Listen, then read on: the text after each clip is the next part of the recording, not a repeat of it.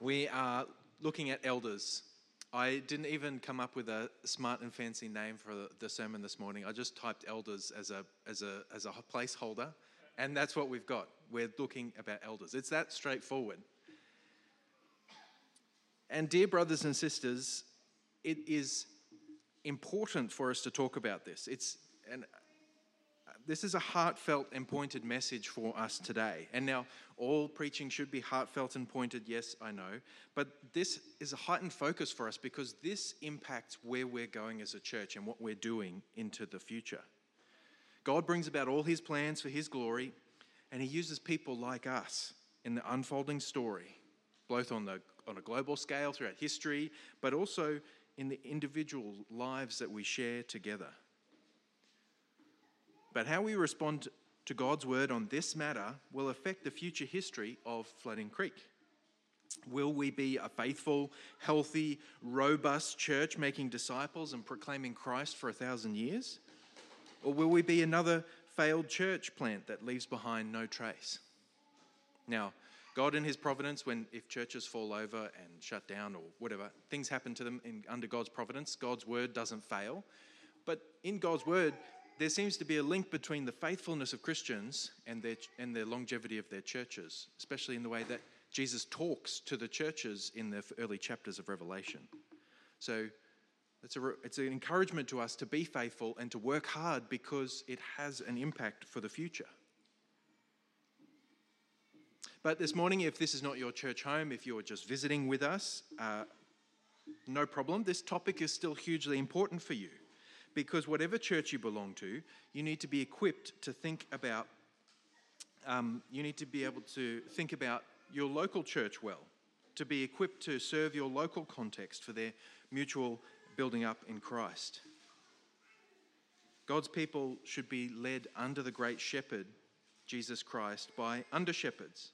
And regular church members need to know about biblical leadership just as much as the pastoral candidate needs to know what biblical church leadership is because churches keep their elders accountable. They help. Now, before we go any further, I need to make uh, this disclaimer.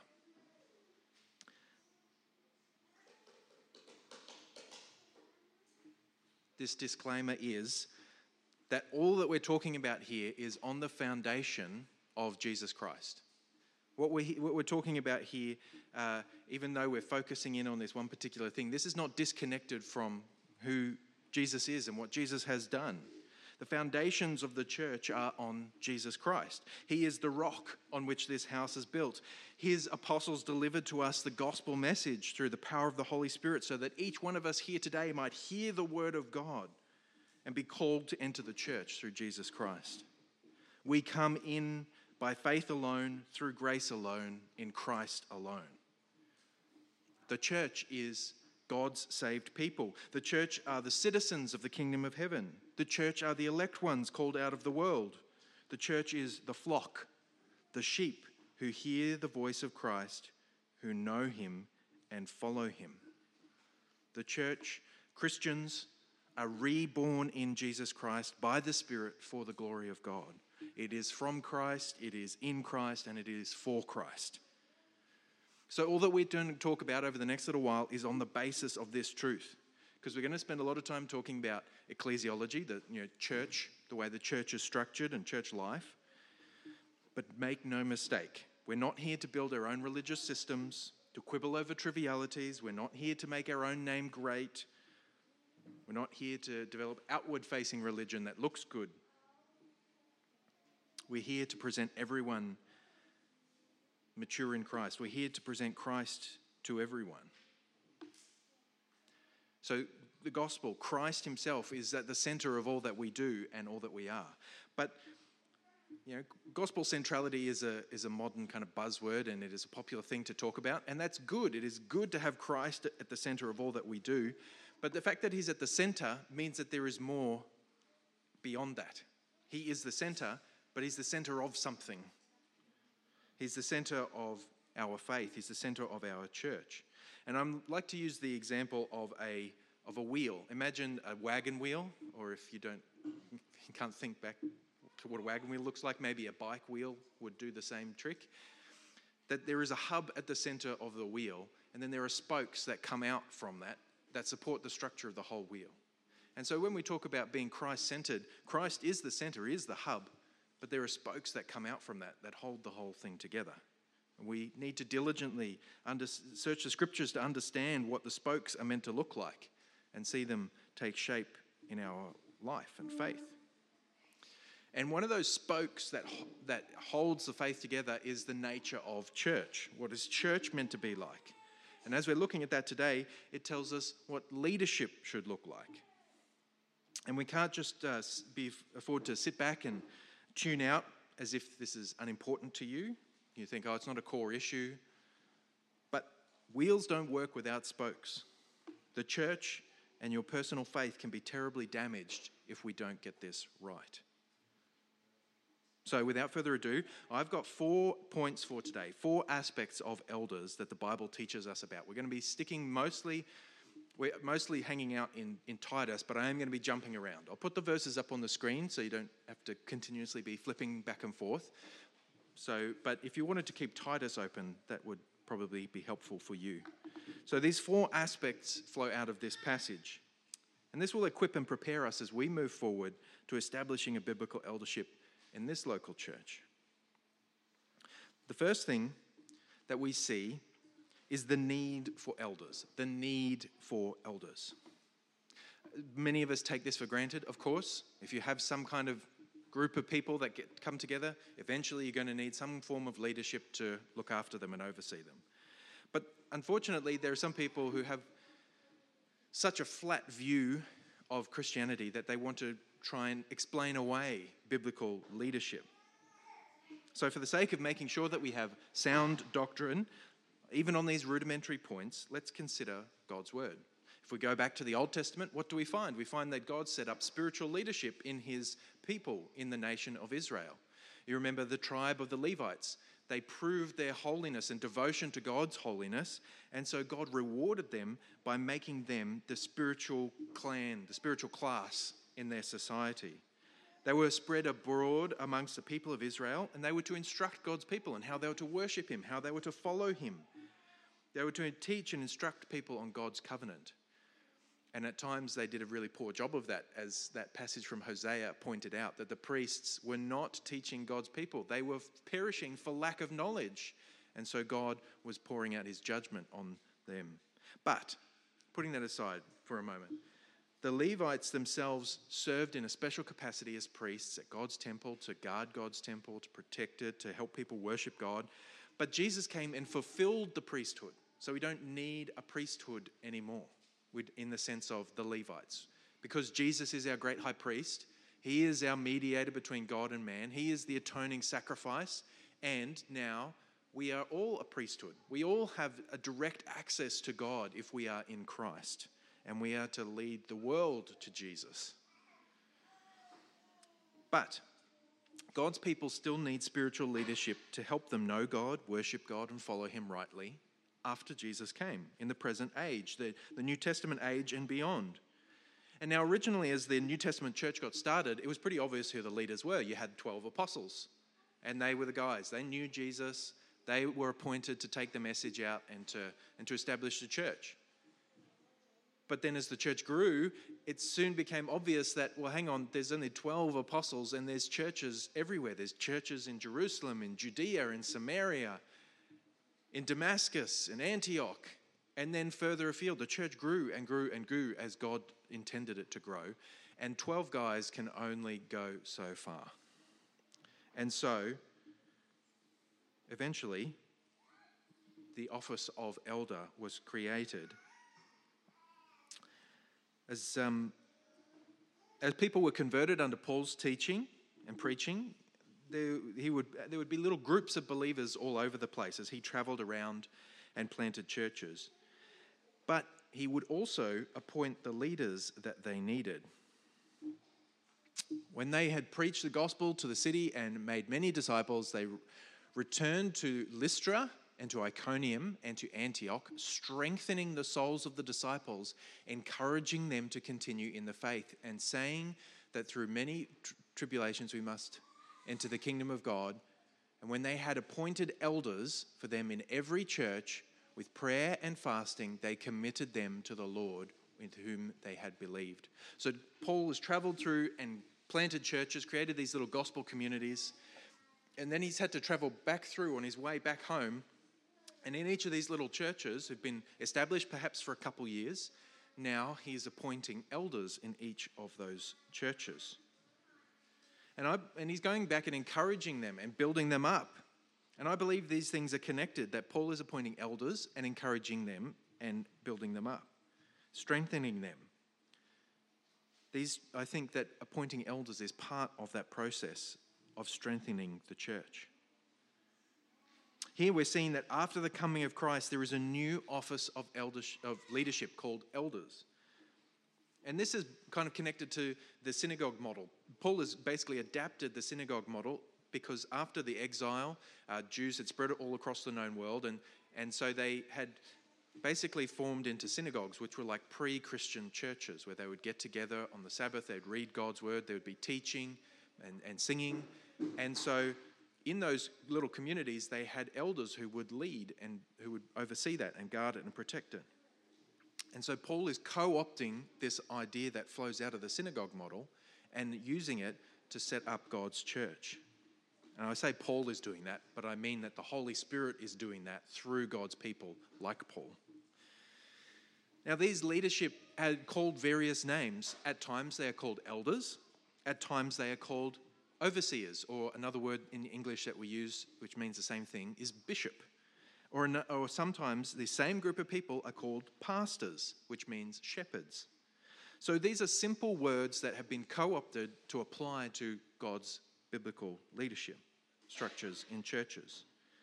So they have ordinary meanings. And this makes it hard sometimes to figure out hang on, is this talking about the official office of something or is it just talking about somebody? Like if you go looking for the word deacon in the Bible, you find people doing deaconing all over the place because deaconing are servants, they're ministers. So there's people all over the place doing um, ministry stuff.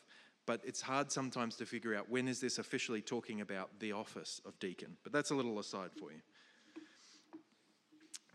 But so we have these words. We have these words elder, bishop, or overseer, and pastor, all referring to these same people doing this job. And so, although the term elder carries with it the connotation of age and wisdom, the scripture makes clear that the Holy Spirit can bring about wisdom and godliness in people uh, who are younger. And Timothy is a great example of that, who Paul writes the two letters of Timothy to. But this brings me to the point that the way that Paul wrote to Timothy and our man Titus reveals that there is a need for elders too, because Paul gave them express commands to set up elders in the local churches. God gave these pastoral instructions to us to teach us about what God's leadership is meant to look like and how to go about selecting them. And it was so important for Paul to get these leaders set up in these local churches that he left important members of his ministry team behind to do this work. What did it say in the opening of our passage? This is why I left you in Crete, Titus, so that you might put what remained into order and appoint elders in every town as I directed you. So, as part of establishing the church on the island of Crete, with these little groups in each town, Titus was to go around and make sure all the local churches in those cities had elders just a refresher if you can't remember off the top of your head where Crete is. Uh, this is the Mediterranean. You can see uh, Rome, uh, well, you can see Italy, where, and Rome is up there. You've got Israel down in the bottom corner on this side, with uh, and and uh, so Jerusalem, Israel, Judea, all those those places that are very familiar to us from God's word. And so Crete is this island here.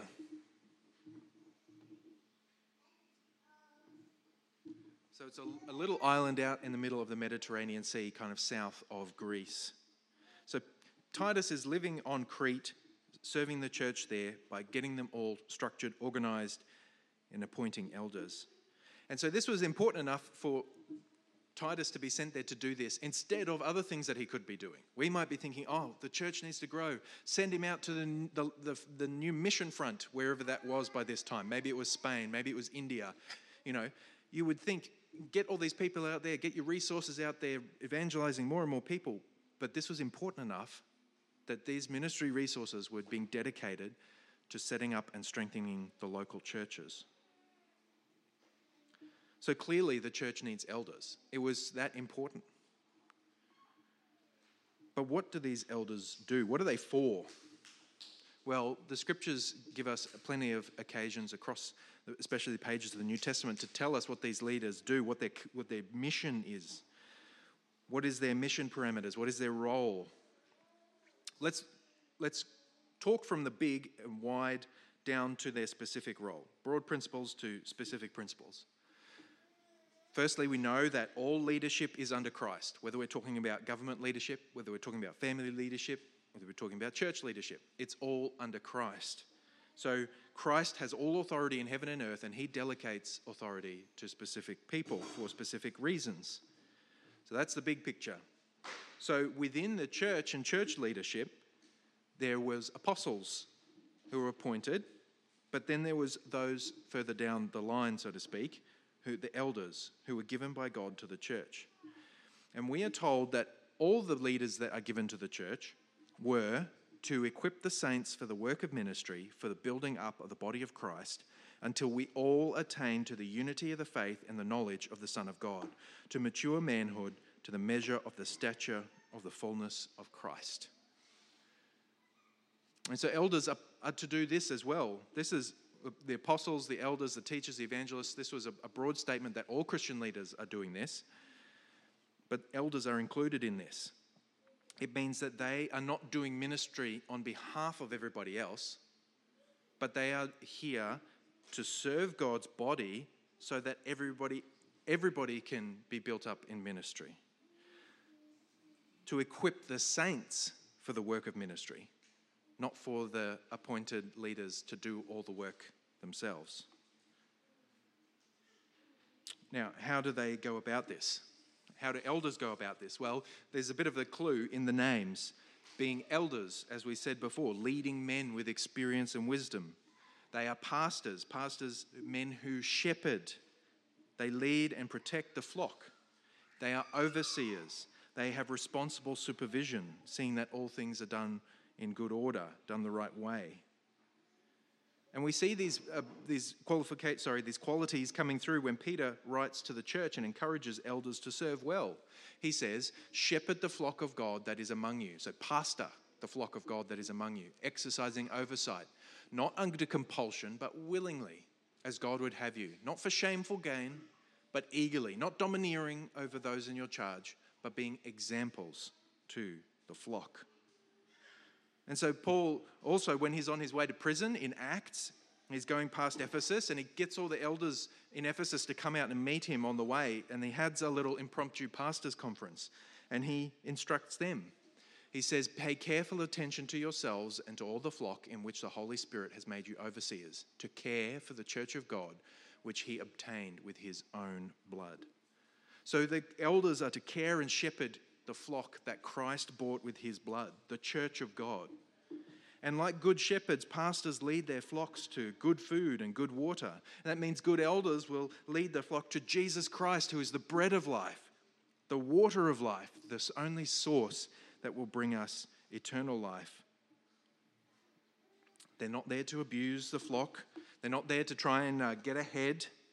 There's plenty of examples through, um, if you go back and look at the like church history, especially kind of prior to the Reformation, and see all the kind of shenanigans that went on, where people would try to get appointed to positions of church leadership so they could get a political foothold, or so their family could uh, could get the lands that they wanted, or it was used as a mechanism to get ahead, not to serve God's people. God's appointed leaders, they serve the flock. They don't want the privileges and position over and above the care for the sheep. The flock comes first. And yes, it is true that some blessings and honor usually goes along with people being in leadership, but that comes as a, as a bonus, not as the reason, not as the aim of what elders are there for. They are there to serve God and serve His people. Their job is focused on others, their benefit, their protection, their growth. And they only uh, are focused on themselves to the extent that they are making sure that they are worth following, that they are an example that is worth following. And that also means that elders don't just look at the verses about eldership for leadership guidance, they're looking at everything that God says so that they're guarding themselves, so that they're an example of faithfulness, but also so that they can teach and help the church grow into the fullness of what God calls us to. The fact that elders are to pay careful attention to the flock means they'll be involved in the life of the church and concerned for your welfare. So, when I or future leaders of this church ask you probing personal questions, or perhaps when we uh, address specific sins from the pulpit, it's not us picking on you, it's not us being nosy and rubbing your nose in things. It is out of a care and love for you to see you grow in Christ and throw off the sin that entangles. It's how pastors guide the flock. It's a huge part of what elders do, being teaching. They are to defend the faith from bad teaching coming in, and they are to teach the truth for the building up of God's people, for the benefit of the church. Paul instructs Timothy what you've heard from me in the presence of many witnesses, entrust to faithful men who will be able to teach others also. So, when Paul had that uh, pastors' conference near Ephesus, he especially warned them that there was going to be false teachers coming into the church and they would need to be on the lookout. They would need to be able to defend the faith. Now, not every uh, elder is going to be a published theologian or have gone to Bible college. Elders must uh, have a deep desire to know God from His Word and a yearning to be learning the depths of doctrine. He should have his wits about him enough to be able to identify wonky teaching and have the skills to examine the scriptures and respond. Because there's more and more dodgy teaching arising all the time. You know, we, we say there's nothing new under the sun. It seems like every new wave of weird teaching has a precursor that has come before it. But you don't expect elders to know every single heresy that has ever come across the path of the church. But we want our elders to be so engrossed in God's word that they can identify heresy and false teaching when it comes up and be able to go to the scriptures and see what the scriptures have to say about it. But knowing God's word isn't just about being able to shut down bad doctrine, it's about lifting God's people up in the truth and including being able to rebuke people. Paul tells Titus that the Cretans had a reputation for certain sins. Titus needed to call them out for this. One of the Cretans, a prophet of their own, said, Cretans are always liars, evil beasts, lazy gluttons. This testimony is true. Therefore, rebuke them sharply that they may be sound in the faith.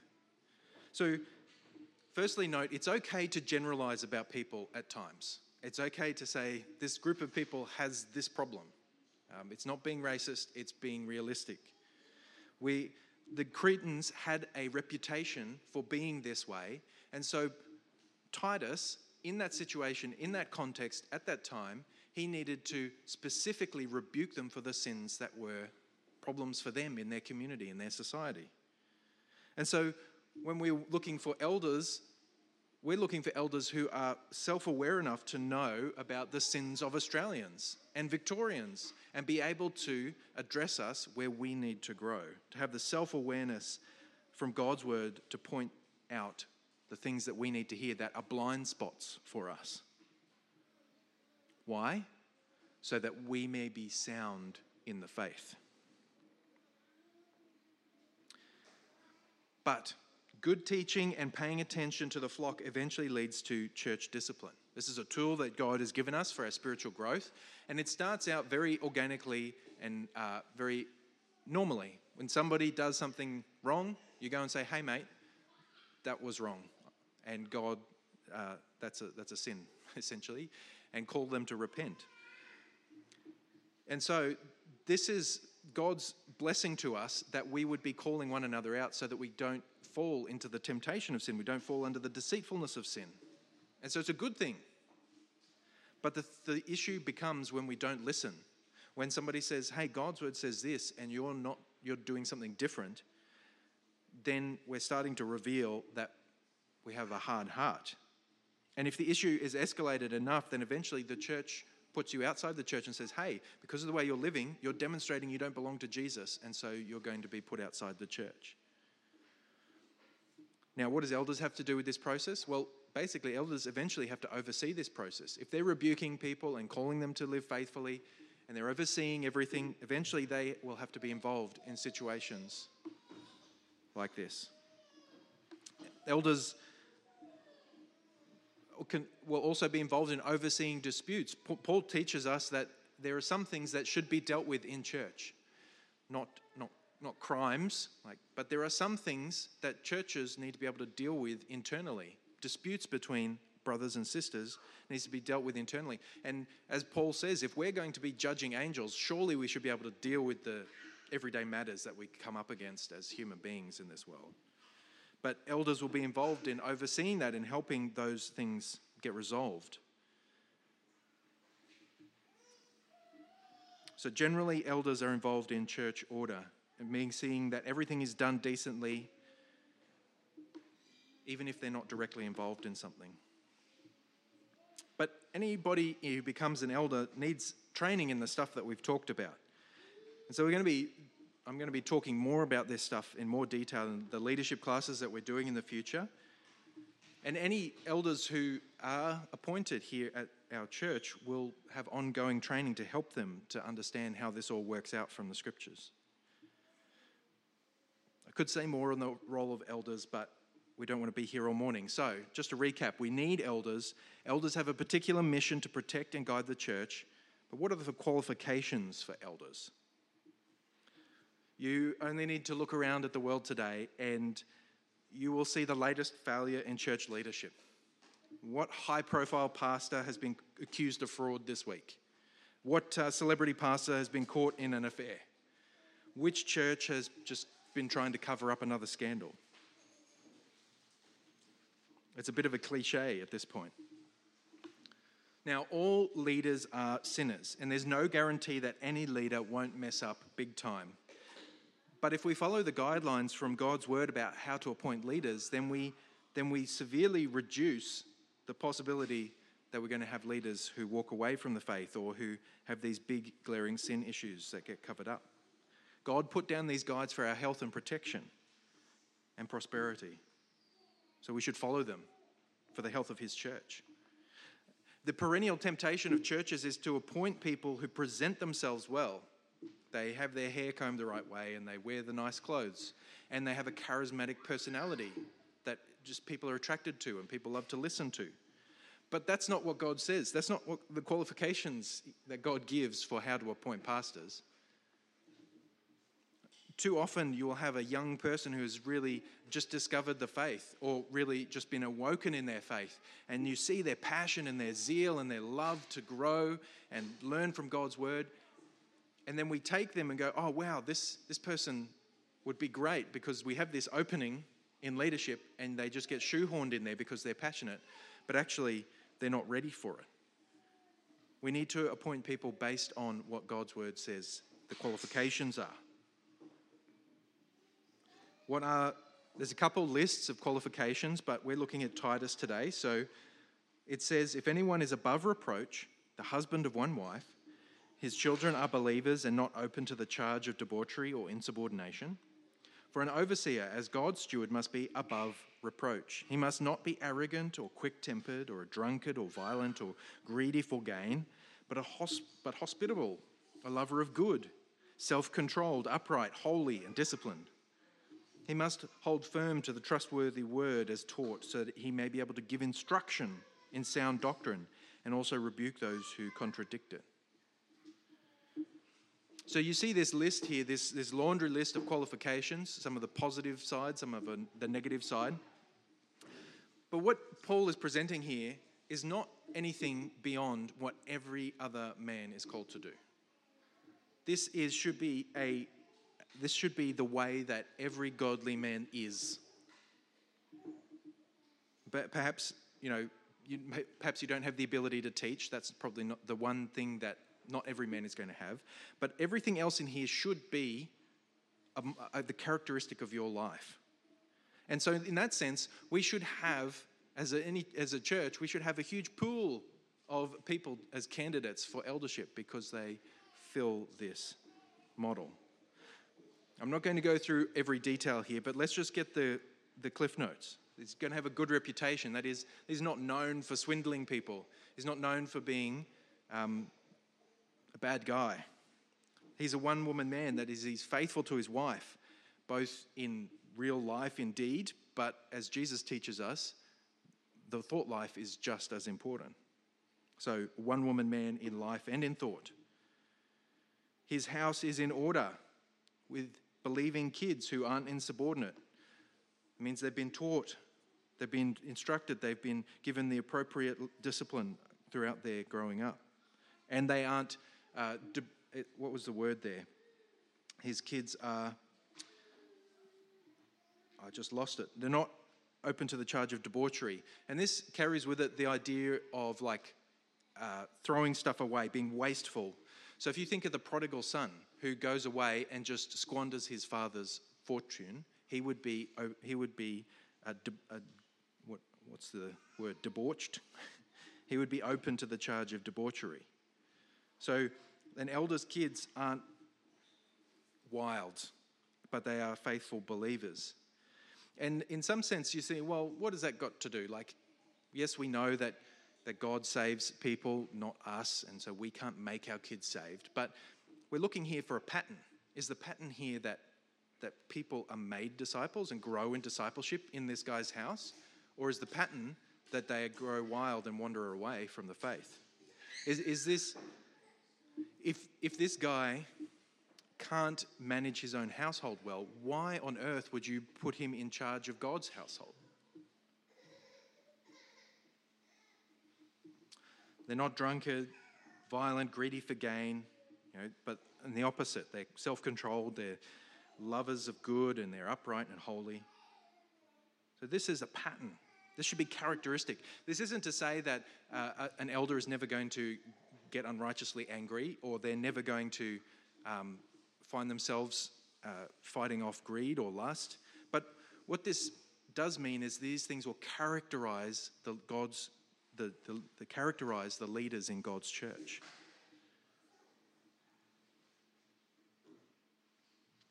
But do you see here again how he ends with how important it is that these leaders are able to teach. They're able to know and hold to doctrine and be able to teach and defend it. That's not to say they're going to be online bullies or they're going to be abusive and arrogant when it comes to talking about God's word. But something that this list doesn't mention that I'll just pull up from Timothy is that this person must not be a recent convert or he may become puffed up with conceit and fall into the condemnation of the devil. So this person isn't, hasn't just become a believer recently. And this is something that happened in my last church. We had somebody who was um, only been a believer for a short period of time before they went into, uh, they studied, went to Bible college, which was fine. They were studying God's word. But then they were appointed to a position of leadership. And it all seemed fine for a few years. And then it all fell apart. Uh, probably a really famous example of this is Mark Driscoll, if I can name names. Somebody who was incredibly gifted preacher who took on leadership before he had ever even been a member of a church. He became puffed up with conceit and refused correction. And now he hasn't uh, fallen outside the faith, but he is certainly an object lesson of what it looks like when somebody is a recent convert who becomes puffed up with conceit. And so we're looking for people who have grown mature over time. And we aren't expecting every, uh, the elder who's, who's going to be sinless, they're not reached a perfect state of sinless before they become an elder, but this sh- should be their characteristic. They should be maturing. They should be the example of what people are aiming for. Sh- so we need elders. Elders have a particular mission to protect and guide the church, and elders need to be characterized as examples of Christian men. And lastly, we have to appoint them we have to appoint elders. So, how do we go about putting them in place? Let's say we see a guy, look, that is elder material. How do we go from him being a candidate to being an elder? Well, let's go back. Paul, and, Paul went through, he appointed elders for them in every church with prayer and fasting. They committed them to the Lord in whom they had believed. So that's probably a key there that there's prayer and there's fasting involved in appointing elders. But then back to Titus again. I left you in Crete so that you might put what remained into order and appoint elders in every town as I directed you. And so, this word appoint that appeared in both of those verses, sometimes it's translated as the word ordain. They're ordained to this position. So that's where that word comes from. Appointed is probably a word that we are more familiar with, but this word implies choosing. This person has to be chosen for this job. It's not something that you can put yourself into. You have to be chosen. But who does the choosing? Well, there's been different uh, ways that people have gone with that throughout church history. Some people think it should be choosing from the top down, that existing leaders or in, in a church hierarchy of some description chooses who becomes the next uh, leaders in God's church. And some people have a bottom up way of thinking and go, well, it's only God's people who have decisions, they, only they have the power to make this decision about who leads them. But I think when we look at the example in Acts and when we look at church history, we see that I think it's meant to be a bit of both. It's meant to be people like Titus organising and arranging it all, but that God's people have some role to play in terms of putting these people forward and endorsing them. Like they did in Act 6 with the proto deacons. They were to choose men from among themselves and put them forward to say, hey, we want these men to lead this ministry work.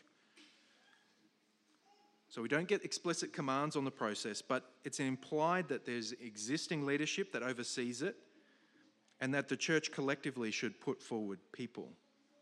And this is what we want to do as a church that the body endorses certain people for appointment through a vote, and the existing elders oversee the process. And if we go back to the earliest church book of order that we have, the earliest church manual that we have, the Didache, it specifically says, Appoint for yourselves, therefore, bishops and deacons worthy of the Lord, men who are meek and not lovers of money, and true and approved. For unto you they also perform the servants of the prophets and teachers. Therefore, despise them not, for they are your honourable men among, along with the prophets and teachers. So we see that it is God's people who are collectively working together, leadership and uh, regular church members alike. But as we think about who we're going to appoint, I've got a hot tip for you. And that is from Hebrews chapter 13. Hebrews chapter 13, verse 17 says, Obey your leaders and submit to them, for they are keeping watch over your souls, as those who will have to give an account. Let them do this with joy and not with groaning, for that would be of no advantage to you. So, as we think about who we're going to appoint, you're appointing people that you, under God, are obliged to obey and submit to. So, we want to appoint people that are going to be a joy to submit to. Is this person going to represent Christ well? Could I submit to this person under Christ with joy? Or is it going to be a drag because of who they are and their character? Obviously, if we're meeting all those other characteristics, I think that we will be finding people who it's a joy to work with and submit under.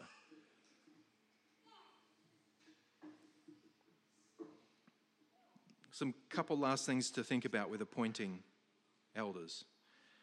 It is okay to aspire to the office. Although you cannot put yourself in the job, it is okay to desire that. The saying is trustworthy if anyone aspires to the office of overseer, he desires a noble task. They're not going to, you're not to do it out of compulsion, you get to do it willingly. It's a good thing to want, not for personal gain, but to want to serve the Lord this way. So it's okay to want it, it's not okay to put yourself in that position, and it's not okay to want it for selfish gain. But there is a warning that goes along with this. Not many of you should become teachers, my brothers, for you know that we who teach will be judged with greater strictness. I don't think that God is saying here, when he says judged with greater strictness, that somehow there is different levels of justice. But I think what he's saying here is that you're, because you are representing God, you are, there is a, there is a higher weightiness to it. It's, it's about taking God's name in vain. So the bad theology would say elders are held to a higher standard of character. No, elders are held to the same standard of character that applies to everybody. But a good way to say it, I think, would be to say that elders should not take God's name in vain. That is, stand up and represent Christ to his people and then go and be something different. To be double minded about representing God, to represent him in a position of authority and then, and then undermine it with the rest of our life. To be hypocrites, because we'll be judged for that hypocrisy, we'll be judged with a greater strictness. So, what do we do with all this information, this download of all this stuff that the Bible says about elders? I have a couple things for us to do. The first thing for us to do is to pray, to ask Jesus to give his church holy and staunch leaders who are models worth following, who are strong in the faith, who are weapons with God's word, who will care for the flock and defend it from wolves. The second thing to do is that if you are a man who has aspirations for eldership, let's put those aspirations to work. Let's test you. One of the first things that you could do is come along to leadership classes. In the next uh, month, we're looking at the leadership of self and the leadership of uh, um, government. But then we're going to be honing in and we're going to be looking at family leadership. And then in the future, again, we're going to be looking at church leadership in great detail. So let's put those aspirations to work. And I didn't write anything about this, but it's just occurred to me a reminder to, that God's leaders are servant leaders, that they are willing to be humble. That means that if somebody wants to serve God's people, then we would expect them to be doing that already in humble ways. That we would see an example of their faithfulness and the, the way that they serve those around them. If I could be uh, crude about it and say, if you're not willing to stack chairs and serve, morning, um, serve people cups of tea, then there's no way that you should be willing to stand up here because we want people who have a servant heart to serve God's people in whatever way they can, but then be willing to take the weighty responsibility of stepping behind pulpits. If you're a long time attender and you have a vested interest in seeing God's church here grow, then please commit to joining our church and in, add your voice to the voices that are endorsing elders and putting them forward so that you can encourage and build up God's church here, even through the, the technical side of having votes and electing people.